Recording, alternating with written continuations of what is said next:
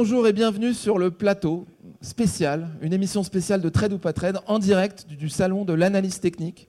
Hein, vous connaissez le principe de l'émission, c'est parler bourse en général et parler trading en, en particulier. Cette émission est aussi ce qu'on appelle un document à caractère promotionnel parce qu'on y parlera produits de bourse émis par Société Générale, avec notamment Léa Ezekiel, vendeuse produits de bourse de Société Générale. Alors, parler trading avec les traders, c'est le principe de l'émission. Euh, on va euh, cette semaine parler de plusieurs sous-jacents, Microsoft, le CAC 40, Alphabet, l'or, le Brent et le platine.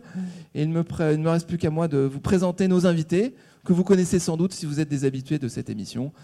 Euh, alors, Franck Morel, vous êtes président de zonebourse.com, hein, le fameux inventeur du market screener. Merci d'être avec nous. Bonjour Franck. Jean-Luc Cusac, vous êtes formateur, vous êtes euh, responsable de Perceval Finance, un institut de formation pour le trading. Merci d'être avec nous, Jean-Louis. Euh, André Malpel, c'est vous qui nous recevez. Merci, hein, puisqu'on est au sein de- du Salon de l'analyse technique 2023. Euh, André, vous êtes euh, trader, trader pour compte propre depuis quoi 40 ans? Alors j'ai plusieurs casquettes. Je conseille des salles de marché sur les futurs. J'organise des événements régulièrement. Je suis professeur à Dauphine et trader pour compte propre évidemment, où on se rencontre régulièrement avec Jean-Louis sur les duels de trading au salon du trading. Très bien, merci beaucoup pour toutes ces précisions. Léa, je l'ai dit, vous êtes euh, Léa Ezekiel, vendeuse Société Générale Produits de Bourse. Alors on va commencer tout- de suite avec la rubrique On refait la semaine.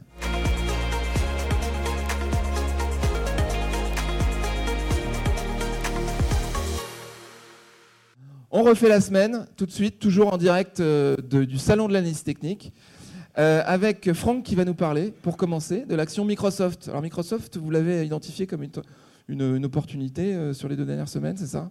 Oui, effectivement, on a publié une recommandation de, de trading, une idée de trading euh, autour du euh, 14 Est-ce que vous pouvez vous rapprocher du micro peut-être parce qu'on... Je vais me rapprocher du micro.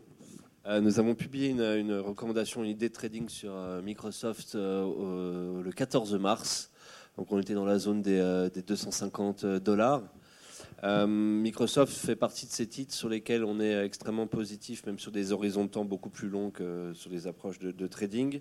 Et donc euh, euh, Microsoft, on, est sur la deuxième plus grosse capitalisation mondiale avec euh, 2100 milliards de, valorisation. On est sur un business historique de la, de la licence euh, euh, euh, de système d'exploitation. Euh, Il y a un gros business aussi qui est fait évidemment sur toutes les suites bureautiques, Excel, Word. Euh, vous voyez très bien euh, de, de quoi je veux parler. Tout le monde connaît Microsoft, euh, qui a fait une bascule il y a quelques années dans un, modèle où au lieu de vendre un, 10 un CD-ROM, euh, maintenant elle vend un abonnement euh, mensuel. Donc ça a complètement changé le, business de, Microsoft, qui est devenu une boîte de croissance, qui s'est aussi déployée dans le, cloud, dans les serveurs. Et plus récemment, euh, Microsoft a pris 49% de OpenAI, qui est euh, le, point de départ du développement, à mon sens, de l'intelligence artificielle pour les, années qui viennent. C'est une révolution, industrielle qu'on vit actuellement. Et donc Microsoft, on l'a dans notre portefeuille US, notre portefeuille euh, dans lequel on est investi sur des horizons de temps longs, euh, mais euh, on ne va pas arrêter de euh, venir et revenir à l'achat en trading sur Microsoft, euh, parce qu'on est clairement euh, très positif, euh, que ce soit dans une logique euh, court terme ou euh, sur des horizons de temps plus longs. Vous pouvez nous expliquer ce qui vous a attiré dans la configuration graphique là, Et la configuration euh, graphique, si, euh, si on, on dézoomait un petit peu, on, on observerait un, un énorme triangle de consolidation. Donc, euh, une phase où, en gros, l'action euh, euh, fait comme ça, euh, avec une forme en, triangle euh, et une tendance de fond euh, largement positive. Et donc, on, on sort par le haut de cette phase de consolidation horizontale qui est donc censée libérer euh, une reprise de la tendance euh, euh, long terme euh, largement haussière. Donc, on est censé sortir par le haut d'une phase d'oscillation horizontale euh, et renouer avec une orientation euh, positive euh, qui est la tendance de fond de, Microsoft. Vous avez un donc, euh, objectif particulier? Donc on a un premier objectif euh, euh, qui se situe à 294 euh, de mémoire, euh, mais euh, on, on- on va la tenir euh, beaucoup plus longtemps euh, puisque le, euh, on a déjà un- au moins un retour sur les plus hauts historiques euh, en ligne de mire sur des hor- horizons de temps plus longs. Et les historiques, euh, les niveaux historiques sont autour de 350. Et votre point d'entrée, c'était quoi là C'était 254 euh, et c'était le 14 mars.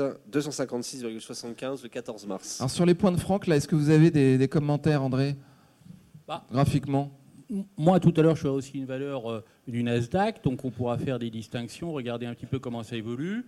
euh, c'est vrai qu'elles se ressemblent beaucoup toutes les valeurs du Nasdaq et qu'après une forte baisse, là, on est plutôt dans une phase de euh, consolidation. Donc, euh, c'est une phase de consolidation par rapport à la, à la baisse qu'il y avait eu. Donc, on reprise. Donc, effectivement, d'accord avec Franck pour dire que cette reprise, cette poursuite de reprise haussière peut se poursuivre un petit peu en tout cas pour le moment. Si on a eu la chance, On effectivement, de accélère à au-dessus des 250, 280, c'est ça voilà. Mais si on a eu la chance de, de rester à 250, on peut encore conserver, protéger un peu sous, sous les 270, mais normalement, il faut pour jouer- pour continuer à jouer la tendance. Jean-Louis, d'accord avec ça? Alors, Vous pourrez répondre à Franck. hein. Euh, dans l'émission Trade ou pas Trade, je l'ai proposé achat stop 247 ou 48 euh, en janvier. Et euh, en effet, elle a boosté très fortement.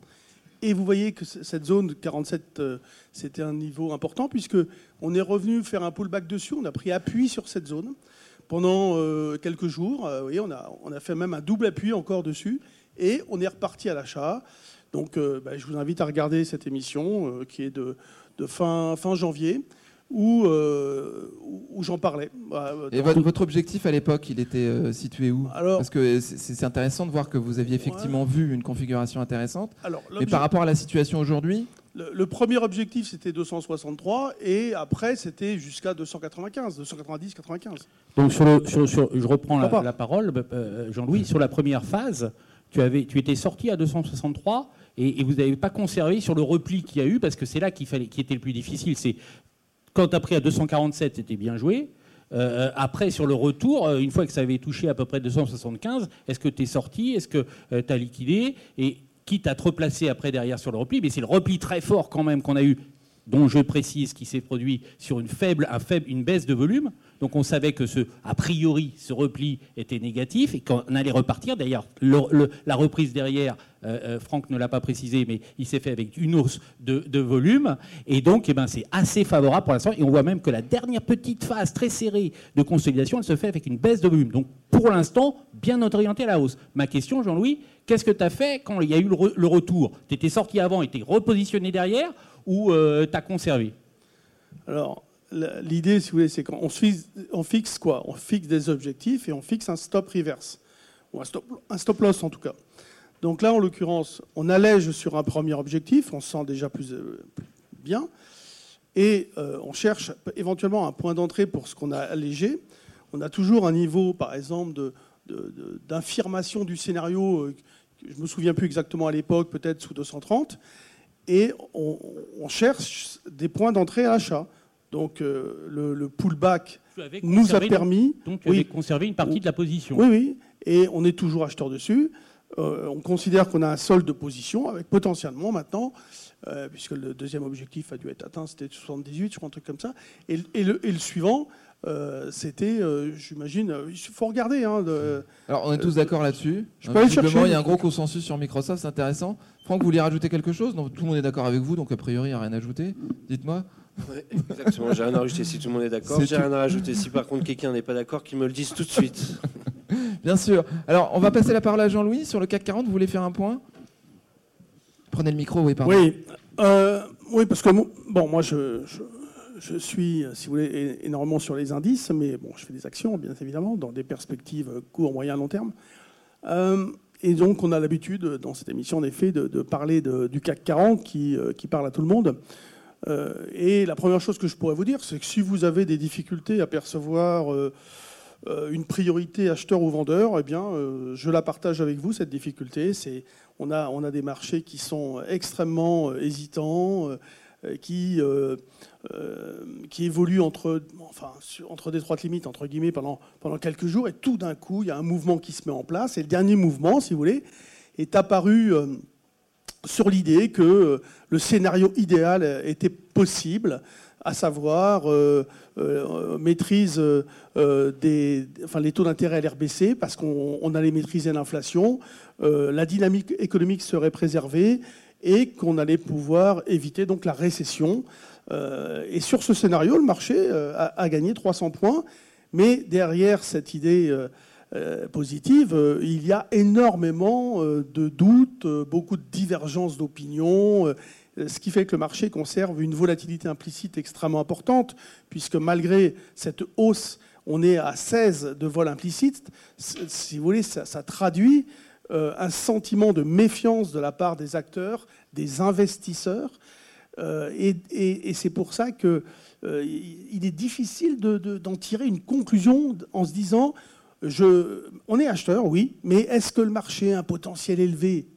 Franchement, c'est très difficile de répondre, à répondre à cette question avec de bonnes probabilités d'avoir raison. Voilà. Et donc, tout ce qu'on fait en ce moment, c'est on, achète. On, cherche, encore une fois, des points d'entrée à l'achat, tant que, par exemple, 7050 n'est pas cassé. On va considérer que 7050 remet en cause le scénario, on retourne dans un biais un peu baissier. Et même à court terme, euh, j'ai proposé une remise en cause sous 7170. Donc là, je vous donne ce que j'ai envoyé ce matin à, nos, abonnés. Euh, on achète tant qu'on est au-dessus de 7170, sachant qu'on est maintenant à 7317 actuellement, c'est le futur avril, et que dans quelques une heure euh, et, quelques, on a le PCE, enfin l'indice d'inflation américain, qui va évidemment potentiellement provoquer un mouvement assez violent sur le marché. Donc ce n'est pas forcément euh, maintenant qu'il faut acheter des contrats à terme, mais c'est là où, par exemple, on, peut en effet euh, choisir euh, de, prendre position via des produits comme des turbos, etc., que, dont, dont, Léa parlera tout à l'heure, j'imagine, parce que ce sont des produits où le risque est limité, et comme on n'est pas dans une forte conviction, euh, si vous voulez, euh, qui dit pas de conviction, dit contrat à terme, on met un peu de côté et on va plutôt vers euh, des contrats de, ce type avec des risques qui sont, qui sont quantifiables, encadrés et parfaitement acceptés par la personne qui va acheter ce, ce produit. ce produit. Il y a Franck qui voulait vous répondre. Non, juste, Jean-Louis, parlait de. Le micro plus près de la. Jean-Louis, tu parlais d'utiliser potentiellement des turbos. là, on est quand même sur une volatilité qui est plutôt basse. On, a, on va avoir une hausse de la volatilité, a priori, cet après-midi, après les chiffres. Euh, non, une hausse de la vol. vous n'êtes pas d'accord, on vous mettra pas d'accord. mais le, marché va partir euh, dans un sens euh, a priori ou dans l'autre, et donc il y a aussi une probabilité qu'il parte dans un sens avant de partir dans l'autre. Donc moi je serais plutôt enclin à, être sur des sur des varangues, sur des turbos, avec des barrières proches, compte tenu de, euh, du fait qu'on peut tout à fait avoir raison sur le sens et se faire stopper avant, euh, euh, après les stats. Non, il a un peu raison. Attends, il a un peu raison, Jean-Louis ah bah, Franck, sur la volatilité. Un peu, on va dire. On va rester modeste. Et sur la volatilité, normalement, la volatilité implicite va augmenter avec la hausse, pas avec la baisse. Bah, historiquement, c'est l'inverse. C'est l'inverse, pardon. Je voulais dire l'inverse. Et c'est-à-dire que donc, ça va être plus favorable. Mais je laisse parler Jean-Louis. Non, non. Si vous voulez, les, là, on ne sait pas où ça va aller. OK. Donc, il y a des gens qui viennent se protéger d'une éventuelle variation forte du marché. Donc, ils, achètent de la couverture. Ils achètent ce qu'on appelle de la volatilité implicite. Ils achètent la en achetant des puts ou des calls. Euh, voilà, ils achètent le droit d'acheter ou le droit de vendre. Donc, c'est maintenant que la volatilité est élevée parce qu'ils sont en train de l'acheter. Quand la news tombe alors là, oui, Franck a raison, le marché va beaucoup bouger, mais la vol implicite, elle, elle baisse fortement. Vous voyez? Donc c'est, mais, mais le varan, lui, par exemple, il est pricé avec une vol implicite qui va baisser. Donc, si vous voulez, si vous avez le risque d'avoir pas le bon sens et en même temps une vol implicite qui va jouer contre vous. Parce que c'est maintenant que les gens achètent le produit et donc, euh, c'est une fois qu'on a la réponse, ben, on a plus quand on a la réponse que la volatilité implicite a tendance à baisser. C'est pour ça que la prise de position sur des événements n'est pas forcément euh, très heureuse sur les varants. il vaut mieux utiliser des turbos, c'est peut-être ce, que vous vouliez dire, parce que la volatilité implicite a tendance à baisser lorsque l'événement est derrière nous. Exactement. Et le turbo, il n'y a pas de volatilité. je rejoins Franck sur euh, l'intérêt du varan juste avant le résultat. Oui, mais attention. Là, on peut éventuellement bénéficier d'une volatilité implicite qui augmente un peu quelques heures avant le résultat, puisque l'incertitude est à son comble. Si on prend position suffisamment avant, euh, la perspective de l'événement. C'est 1h10. Hein. C'est 1h10. Attention, c'est maintenant.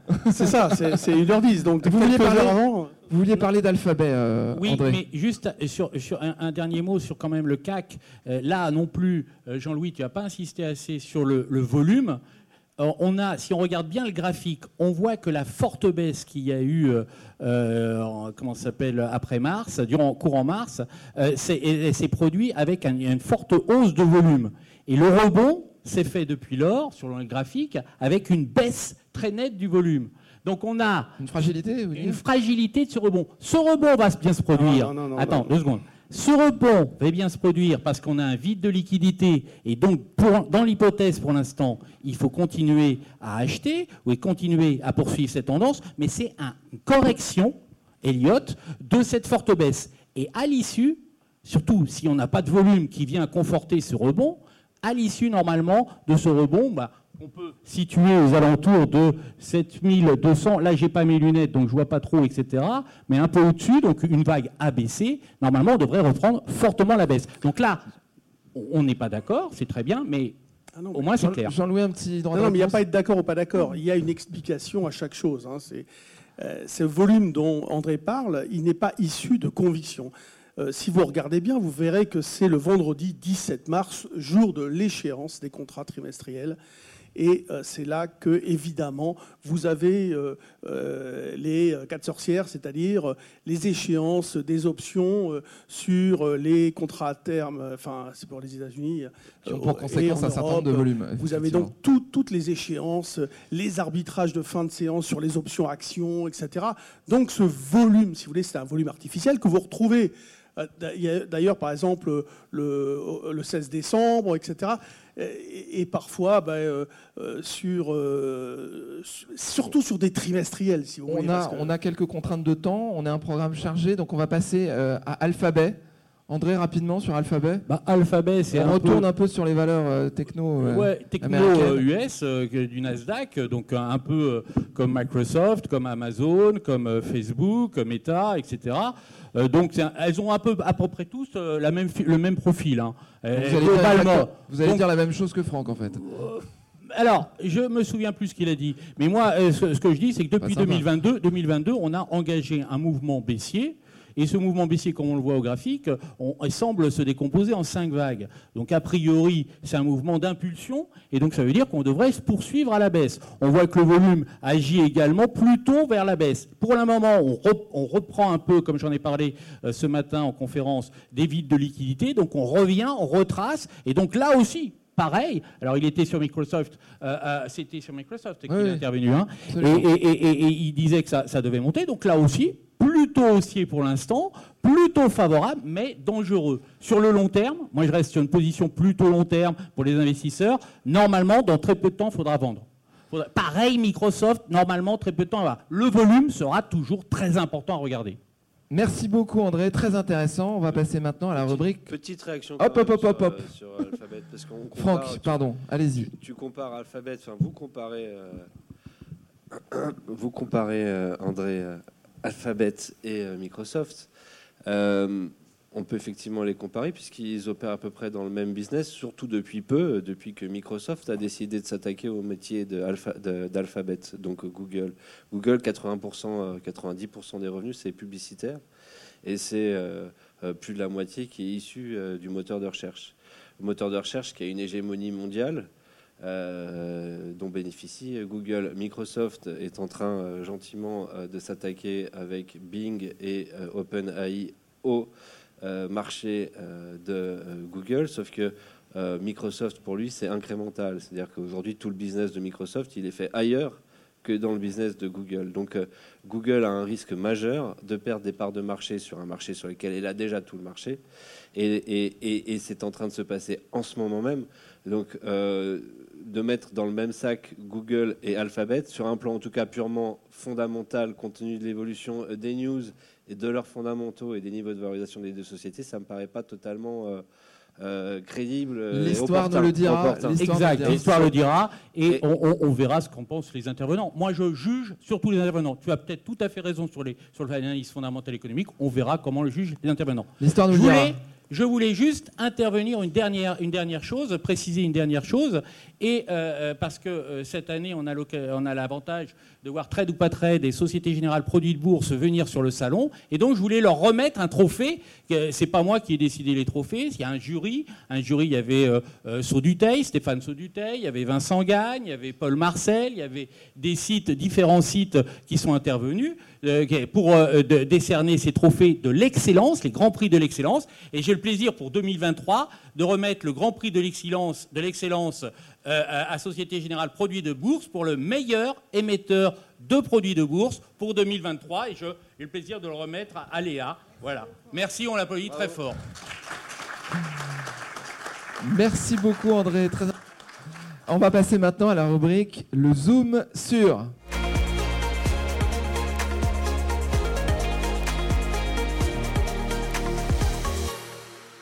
Le Zoom sur avec Léa Jézéquel, vendeuse Société Générale Produits de Bourse, qui va nous parler des produits de bourse, parce que parfois, on ne sait pas ce que c'est. Exactement, merci Thibault et je suis ravie de commencer euh, cette intervention avec ce magnifique trophée euh, euh, du meilleur émetteur de produits de bourse. Ça met toujours en confiance pour parler d'un produit et ça vient... Voilà, merci beaucoup André. Effectivement, Société Générale est l'inventeur de, de, ces produits il y a plus de 30 ans en France et aujourd'hui on est leader sur le marché. Donc je suis ravie de recevoir ce prix André, merci beaucoup. Donc pour ceux qui ne sont pas familiers avec les produits de bourse, tout d'abord c'est important de savoir que c'est des produits qui sont listés sur la bourse de Paris. Donc ils disposent d'un code ISIN et d'un code mémonique, code ISIN que vous pouvez aussi retrouver sur les actions. Donc il y a beaucoup de similarités en, de manière euh, pratique pour traiter ces produits. Ils sont notamment accessibles depuis votre compte titre classique. Vous n'avez donc pas besoin de faire de démarches administratives pour ouvrir un compte avec la Société Générale, vous pouvez les négocier via n'importe quel intermédiaire financier habituel. Et notamment Boursorama. Et notamment Boursorama, j'y venais effectivement, puisque nos produits sont accessibles sur la bourse de 8h à 18h30, mais avec certains partenaires privilégiés. Vous pouvez même les négocier jusqu'à 22h, ce qui peut être extrêmement pratique, notamment pour ceux d'entre vous qui couvrent les marchés US. Et donc Boursorama, avec qui vous pouvez négocier jusqu'à 22h, propose en ce moment et de manière pérenne, illimitée dans le temps, une offre qui s'appelle s'appelle Bourso Markets, avec laquelle vous pouvez négocier l'intégralité des produits de bourse Société Générale sans aucun frais de courtage. Voilà, donc ces produits de bourse listés en bourse, accessibles depuis votre compte titre avec des horaires de cotation élargis. Société Générale en est émetteur, c'est-à-dire qu'on crée les produits, mais on en est aussi market maker. Ça veut dire qu'on assure à tout moment, dans des conditions normales de marché, une contrepartie pour que vous puissiez acheter et vendre ce produit dans les meilleures conditions de liquidité possibles.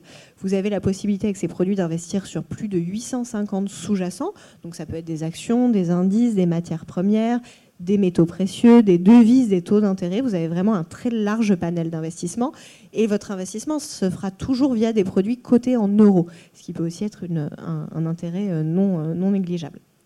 Donc l'intérêt des produits de bourse, c'est quoi? Concrètement, c'est de pouvoir investir dans toutes, les configurations de marché, puisqu'avec ces produits, vous allez pouvoir investir à la hausse, mais aussi à la baisse, avec de l'effet de levier ou sans effet de levier. Mais pas que. Vous pouvez aussi, avec certains produits, investir et donc potentiellement réaliser un gain. Attention, tous les gains euh, peuvent aussi se transformer en perte euh, si votre scénario euh, de marché ne se réalise pas, vu que tous ces produits présentent un risque de perte du capital en cours de vie à l'échéance. Donc vous pouvez investir aussi sur la stabilité. Et troisième grand scénario, c'est des mouvements à tonnes finalement. Se dire, moi je pense que dans les deux prochains mois, le marché il va pas faire grand-chose. On entendait Jean-Louis tout à l'heure dire, moi j'ai pas trop de conviction. Ça peut arriver de pas avoir de conviction. C'est pas pour autant qu'on n'a pas d'opportunité d'investissement et ça c'est important de l'avoir en tête et les produits de bourse finalement c'est aujourd'hui via un compte titre le seul produit qui vous permet d'investir dans toutes ces, dans toutes ces configurations de marché. Donc nos produits de bourse sont disséminés au travers de trois familles principales. Je vais vous les énumérer très rapidement pour ne pas rentrer trop dans le détail aujourd'hui, mais ayez-le en tête. Tout d'abord, les produits à effet de levier, c'est les plus connus, les plus populaires en France. Vous allez y retrouver les varans, les turbos, les leverage short. Et donc là, l'intérêt de ces produits, c'est d'investir à la hausse ou à la baisse, donc un convictionnel fort sur lequel on va aller appliquer un effet de levier qui peut être faible, qui peut être important, en fonction de votre profil de rendement risque. Ensuite, on a les produits de rendement qui, eux, sont adaptés pour investir sur des scénarios donc, de marché plutôt atone, ce dont je vous parlais. Donc là, ça va vraiment être euh, aller optimiser votre couple rendement-risque par rapport à un investissement direct dans le sous-jacent, quand c'est possible d'investir directement dans le sous-jacent qui vous intéresse, bien sûr. Et enfin, on a des produits... Là, vous parliez des bonus, des certificats bonus. Les bonus capés, les bonus et les certificats discount. Et enfin, vous avez des produits d'indexation qui, eux, répliquent purement et simplement, sans effet de levier aux frais de gestion prêt, les variations d'un sous-jacent. Alors l'intérêt de ces produits, c'est d'aller vous positionner sur des sous-jacents qui ne sont pas facilement négociables en direct. Ça peut être de l'or, ça peut être du pétrole, mais ça peut aussi être des indices thématiques. Euh, notamment, on peut penser à l'uranium, l'hydrogène, des paniers qui vont euh, répliquer les valeurs qui potentiellement peuvent profiter d'un contexte inflationniste ou euh, des valeurs écologiques. Voilà. Merci beaucoup Léa, c'était très clair, c'est très rapide, mais, mais, on a beaucoup de... Là, on est sur le salon de l'analyse technique, donc il y a des brochures qui sont à disposition évidemment sur notre stand ou sur le site internet pour ceux qui nous suivent en ligne. Évidemment, le site sgbourse.fr, vous avez des vidéos explicatives, vous avez tout ce qu'il faut pour en connaître un peu plus sur les produits de bourse. Merci beaucoup Léa. Il me reste à dire euh, merci à André, euh, Franck et Jean-Louis pour... Euh, euh, leur participation et leurs interventions sur cette première partie de l'émission. Et nous allons accueillir nos nouveaux, nouveaux invités. Peut-être que vous viendrez nous voir tout à l'heure à la fin hein, pour le quiz. Ça serait dommage que vous n'y participiez pas. Pour participiez pas. Merci beaucoup. Maintenant la rubrique le coup de cœur des traders.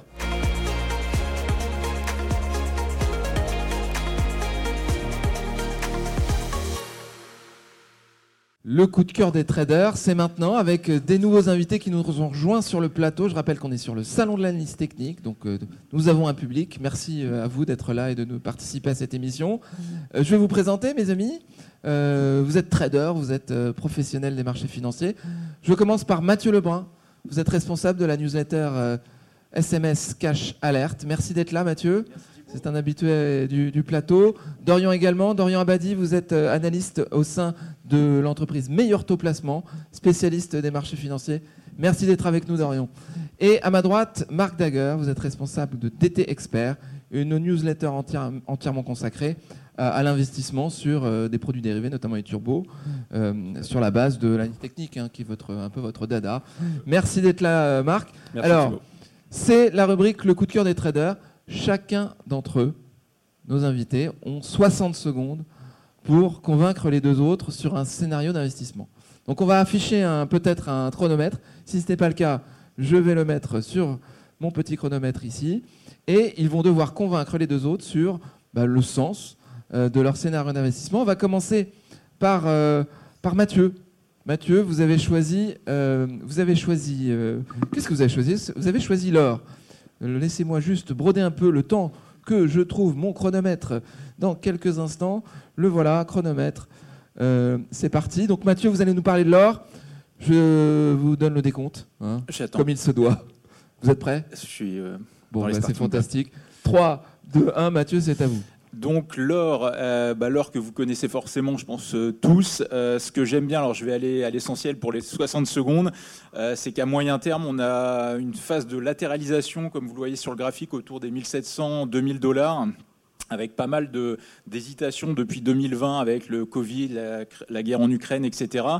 Euh, ce qui est intéressant, c'est que malgré l'orientation du marché obligataire américain, c'est-à-dire qu'on a vu depuis, euh, depuis euh, un, an maintenant, les taux longs US sont remontés, et ça, historiquement, c'est pas favorable à l'or. C'est-à-dire que si vous m'aviez posé la question il y a un an, je m'attendais à ce que l'or aille plus bas, mais force est de constater qu'il est résilient, et donc si malgré tout ça, en fait, malgré ces éléments un petit peu exogènes, ça baisse pas vraiment, euh, je pense vraiment qu'il y a un gros upside intéressant et surtout en fait dans ces phases de latéralisation, en fait quand on regarde euh, un graphique en, données hebdomadaires ou mensuelles, on a une compression de volatilité et ça, ces types de phases-là, c'est vraiment euh, ce qui précède des impulsions. Alors je, n'ai évidemment pas de boule de cristal pour connaître le, catalyseur, mais voilà. Vous connaissez la règle, Mathieu. Vous connaissez bien la règle. Il faut vous arrêter. Alors je vais maintenant me tourner vers Dorian et Marc qui vont prendre leur petite raquette de ping-pong couleur verte ou couleur rouge. Alors nous avons ici quelqu'un qui existe encore. Est-ce que Marc hésite Oh non. Stop. Voilà, voilà un, avis franc. Je vais vous laisser la parole, Marc. Allez-y. Pourquoi vous n'êtes pas favorable sur ce scénario? Attention, il faut bien vous rapprocher du micro. Je voulais, je voulais juste ennuyer Mathieu, en fait. non, mais plus sérieusement, euh, bon, je connais Mathieu depuis très très très longtemps, donc j'ai absolument rien contre ses analyses, mais euh, j'ai beaucoup de mal à acheter une résistance, en fait. Euh, et il, me semble que c'est un peu tôt. Après, s'il me dit qu'il attend la cassure, justement, de ce qui ressemble à un double top pour, pour rentrer en position, dans ce cas-là, oui. Euh, mais l'anticiper euh, à ce niveau-là, ça me semble un, un peu, en termes de risk-reward, euh, ça me semble un peu juste. Voilà, c'est uniquement pour ça. hein. Mathieu, peut-être répondez, précisez sur, sur votre point d'entrée. Oui, bah après, il y, a, il y a deux écoles en bourse, c'est-à-dire qu'il n'y a pas de panacée. Il y a effectivement euh, soit ceux qui sont dans l'approche d'attendre la confirmation euh, du signal ou ceux qui anticipent. Et c'est vrai que moi, je suis plutôt partie prenante de la seconde, euh, la seconde école, au risque effectivement euh, que ça ne parte pas. Maintenant, même si je me trompe et que ça ne part pas, je pense pas non plus que ça va aller fortement à la baisse.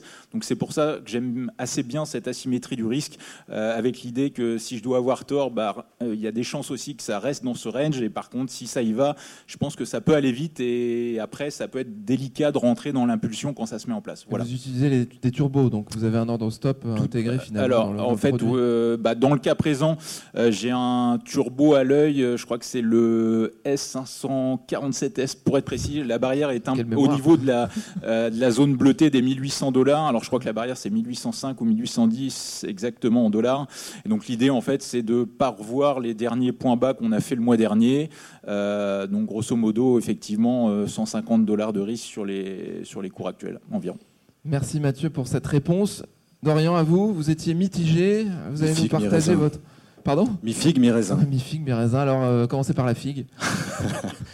Euh, acheter de l'or, de mon point de vue, en fait, c'est toujours le bon moment. On a tendance à dire chez Meilleur Taux Placement que c'est un anxiolytique. C'est-à-dire que si ça vous permet de mieux dormir la nuit, c'est toujours bon d'en avoir peut-être 5 à 10% au sein d'une allocation bien diversifiée.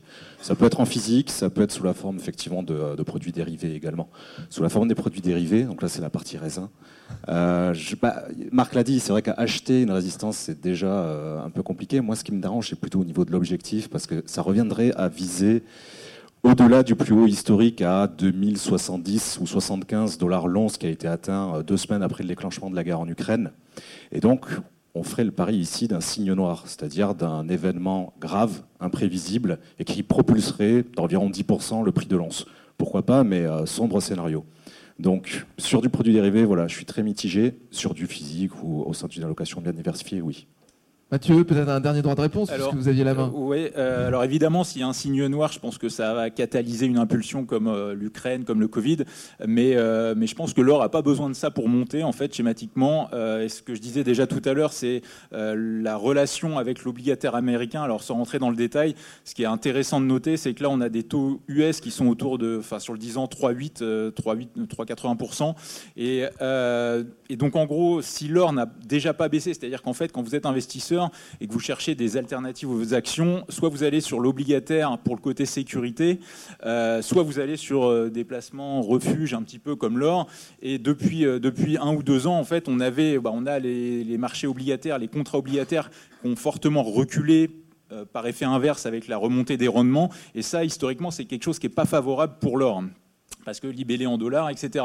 Et donc, euh, le fait est qu'à l'instant T, euh, bah, le, Le fait a tendance à se stabiliser. taux. c'est-à-dire que ce qui est intéressant de mon point de vue, c'est que l'or n'a même pas baissé malgré ce, ce- ce vent défavorable depuis 12 mois. Euh, donc, et, et après, évidemment, je ne sais pas s'il va y avoir un, un signe noir, un catalyseur, mais c'est vrai que ça, ça apporte, de mon point de vue, une autre, Un une autre argument casquette. complémentaire, Voilà, effectivement, que vous n'aviez pas eu le temps de développer dans les 60 secondes, mais c'est le jeu. C'est comme ça. Merci beaucoup, Mathieu. On va passer maintenant à Dorian Abadi. Euh, Dorian, vous allez nous parler bah, du Brent. Le Attendez, Brent. on va mettre le chrono. Je reprends mon chronomètre. euh, Hop. Voilà, c'est parti. Je fais le décompte habituel. 3, 2, 1. Dorian, c'est à vous. Le Brent, le pétrole de la mer du Nord que l'on trouve trop bas actuellement après un mouvement excessif, très spéculatif de baisse qui ne reflète pas les fondamentaux du marché. Et en particulier le fait que le premier importateur de pétrole au niveau mondial, la Chine, a levé depuis décembre sa politique zéro Covid. Et donc on n'a pas encore intégré, on n'a pas pricé aujourd'hui son énorme besoin à venir. Pour parler techniquement, on a identifié deux gros points d'entrée proches des cotations actuelles sur 77,50, 71,50, un stop à 69,40, donc en dessous du niveau psychologique des 70 qui a été testé récemment, et deux objectifs de court terme sur 82,20 et 86,10. On a une bonne résilience aussi des pays développés malgré les, les sombres perspectives qu'il y avait fin 2022 où on nous promettait la récession partout en Occident. Donc bref, un peu de fonda, un peu de technique et je ne serais même pas surpris en fait de le voir à 100 dollars dans le courant de l'année. Merci beaucoup, vous avez été extrêmement discipliné puisque vous avez fait 153 secondes. Merci beaucoup Dorian. Alors Marc, Mathieu, Attention, j'ai quoi bah, comme couleur J'ai pas très d'ici. Je vais faire le mi-figue mi-raisin. Ah bah, allez-y, commencez par le raisin maintenant. non, euh, disons que, disons pourquoi pas. Après, moi, c'est pas le, c'est pas l'actif que je vois forcément exploser. Et pour le coup, je serais plus partant. Enfin, en tout cas, moi, c'est ce que je fais dans mes services, d'aller sur des, des parapétrolières, euh, sur la partie action où il va y avoir en complément euh, des dividendes, la saison des dividendes là au printemps. Donc je pense qu'il y a plus de choses à faire euh, sur des actions du Morel Prom, etc., que vraiment sur du, le baril en lui-même. Euh, alors évidemment, si le baril doit aller à 100 dollars, euh, bah, ce sera favorable pour le secteur, mais, mais voilà, je suis. Donc c'est plutôt une question de support que de, que de scénario global. Intéressant. Marc? Alors moi je voulais être contrariant aujourd'hui. en fait, deux choses. J'ai entendu Dorian parler d'abord d'un point de vue fondamental. Euh, et sans vouloir dénigrer du tout ce qu'il a dit, on est là sur le salon de l'analyse technique. Moi, mon cœur de métier, c'est l'analyse technique. Et j'avais pris position sur le Brent, sur la cassure d'un support très fort technique, euh, qui nous a fortement réussi, vu la baisse qu'on a eue, parce que c'était une position baissière, alors que les fondamentaux étaient déjà bons. Euh, il y a eu, effectivement, on sait que la demande n'est pas encore en danger, pour l'instant, au moins jusqu'en 2035, disait l'OPEP.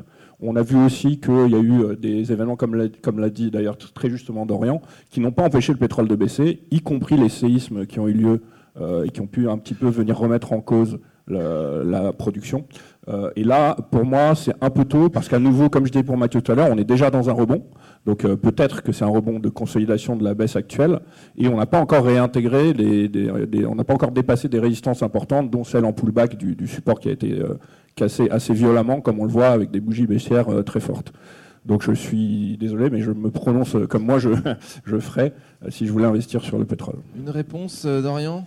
Oui, ben on commence à voir déjà les, les gros, parce les gros acteurs se replacent dessus, on le voit dans, les, dans les carnets d'ordre. Et l'idée, c'était vraiment de présenter un signal de court terme sur un rebond qui, en fait, nous permet de continuer de tabler sur la sortie de ce canal baissier de long terme. Merci beaucoup, Dorian. Alors maintenant, c'est à vous, Marc. Vous avez 60 secondes pour nous convaincre sur le platine, un instrument que vous avez sélectionné. Je vais mettre le chronomètre et on y va dans quelques instants. 3, 2, 1, c'est parti. Alors oui, j'ai sélectionné le platine. C'est intéressant de savoir qu'on peut euh, investir sur le platine et notamment via des produits de bourse de, chez Société Générale, donc de chez vous. Donc ça, je le disais en amont. Euh, ma vision graphique, en fait, purement graphique, hein, euh, euh, je ne vais pas rentrer pour ma part dans le fondamental. J'ai un canal euh, légèrement baissier de long terme qui est en place depuis 2008. On a euh, des tentatives de dépassement de ce canal qui ont échoué la dernière en 2021, comme c'est inscrit sur le graphique. Et sur ce sommet de 2021, on est rentré dans un nouveau canal légèrement baissier. Alors certes, hein, le, risque est que ce canal soit un drapeau, auquel cas on risquerait d'en sortir à la hausse. Maintenant, en termes pour moi de risk-reward, c'est-à-dire d'autant plus que le platine a monté très légèrement depuis le graphique que vous avez là, euh, on est très proche justement du haut du drapeau, donc euh, d'un stop facilement identifiable. Et si on a raison, à minima, on va aller tester le bas du drapeau. Et euh, auquel cas, je, préfère me positionner ici à la baisse avec des moyennes mobiles qui sont en train de se croiser, un RSI qui neutre, qui est orienté à la baisse. Voilà. Merci beaucoup Marc, parfait. Vous avez un timing dans la peau, une minute, parfait. Alors, que pense vos acolytes. On a deux stops là. Oh là là, ça va chauffer. Alors Mathieu, je vous en prie.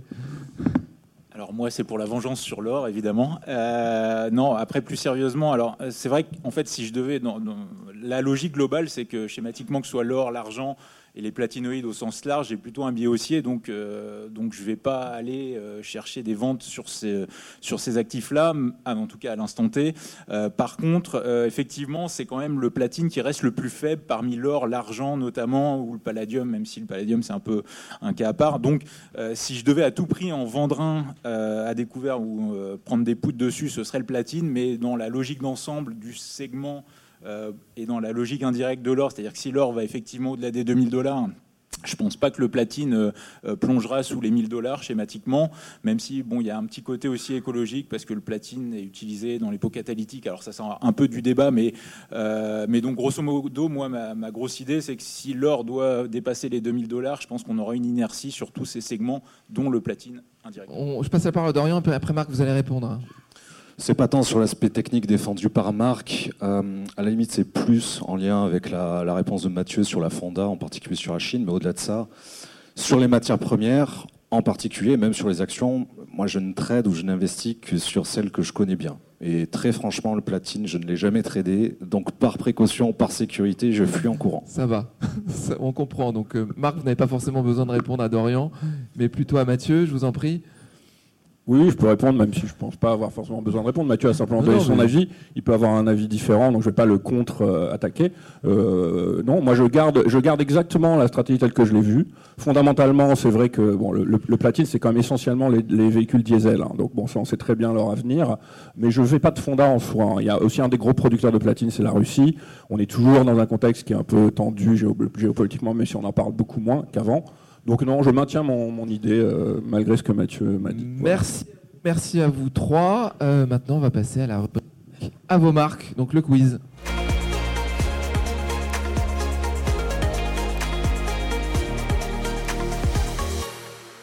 Rubrique à vos marques. Jean-Louis nous a rejoint. Il était parti, il est revenu. Merci d'être de nouveau avec nous. On ne joue pas, on ne joue pas avec les buzzers. Vous connaissez le principe de marques, c'est un quiz. On va tester la connaissance, euh, la culture générale financière de nos invités. Et là, on a une équipe de choc pour cette semaine. On a une équipe composée de Jean-Louis et de Mathieu qui vont se confronter à Dorian, au courageux Dorian et Marc. Léa, c'est à vous. C'est parti. Je vous rappelle la règle du jeu. Donc, je pose la question, j'énonce les différentes réponses possibles et on attend la fin des énoncés pour buzzer. Première question. Quelle a été la première entreprise dont les actions pouvaient s'échanger? Est-ce Dutch East India, les moulins du, Bazac, du Bazacle ou Michelin? Marc, c'est à vous. Logiquement, je penserais à Dutch East India, parce que le marché euh, hollandais, enfin néerlandais, était un des premiers marchés à être coté, mais bon, voilà. Ça n'est pas ça, Marc. Euh, on reprend les jeux. Alors? Dorian, On va prendre la dernière. Vous avez une chance sur deux quand même. Il faut se lancer. Michelin Toujours pas. Jean-Louis. Ah, Alors ça, C'est un, Jean. un grand mystère. Bah, je prends la dernière alors. C'est Bravo. que vous prenez. Magnifique. Faut pas se euh. Magnifique euh, réponse. Alors oui, effectivement, c'est les moulins du Bazacle. Alors euh, Marc, quand même, n'était pas complètement euh, à côté de la bonne réponse, je tiens à le préciser, puisque Dutch East India est la première société à avoir été listée en bourse. Mais ça n'était pas la question, puisque moi, je vous demandais quelle était la première entreprise dont les actions pouvaient s'échanger librement. Or, les moulins du Bazacle, fondés au XIIe siècle, donc on va vraiment chercher euh, bien plus loin, en fait, c'était des meuniers qui se sont réunis pour pouvoir partager les coûts d'exploitation des moulins et qui ont créé la première euh, société en action, puisque lorsqu'ils mettaient au pot commun, les notaires leur remettaient ce qu'on appelait les UCHO. Et ces UCHO, très vite, comme ils étaient sans préemption, sans nom attaché à ça, sont devenus des actions qui se sont échangées et la bourgeoisie euh, toulousaine les a vite euh, repris euh, des mains des, des meuniers qui, qui les ont revendus librement, puisqu'on Merci était vraiment dans le toutes ces libre-échange. précisions. Très intéressant. Donc un point pour l'équipe de choc. Jean-Louis Mathieu, Dorian 0, Marc 0, mais tout Ça, n'est c'est pas un perdu. point volé. hein. Deuxième question. Je suis un produit à effet de levier avec un prix d'exercice et une barrière désactivante de même niveau. Je suis petit 1 un turbo illimité best, petit 2 un turbo illimité, petit 3 un turbo classique. Attention, vous avez un temps limité pour répondre, Marc. Attention. Non? Non, plus vite Marc. Je, je suis désolée, mais je donne la réponse à Jean-Louis qui a rebuzzé euh, avant de répondre. Non, c'était. euh. Non, mais là où Marc rien. a raison, c'est qu'on n'a pas précisé la maturité. Alors, on redonne la main. On va quand même laisser Allez, Marc. Allez-y Marc, effectivement vous avez raison. Je... Vous avez raison, puisque le turbo limité best, mais euh, Léa va nous l'expliquer, le turbo classique. Voilà. Le turbo illimité baisse et le turbo classique ont tous les deux des euh, niveaux de prix d'exercice et de barrière désactivante de même niveau, mais dans un cas, les turbos classiques, vous avez une maturité, Et dans le deuxième, dans le deuxième cas, pour les illimités baisse, vous n'avez pas de maturité. Un point pour Marc, un point pour euh, Jean-Louis Oui, et je peux- Mathieu. Si je peux rajouter une petite chose pour que les gens s'en souviennent, best, ça veut quand même dire barrière, égale strike. au Donc, euh, strike, voilà. oui. Donc la barrière est égale au prix d'exercice. Ça fait beaucoup de vols là. Il y a, des vous contestations. disputez toujours lors du quiz. Il ne faut pas discuter les résultats. Il y a un arbitre, il y a quelqu'un qui pose les questions. Voilà, c'est les règles, vous le savez. Allez, la Dorian troisième zéro, vous allez vous rattraper.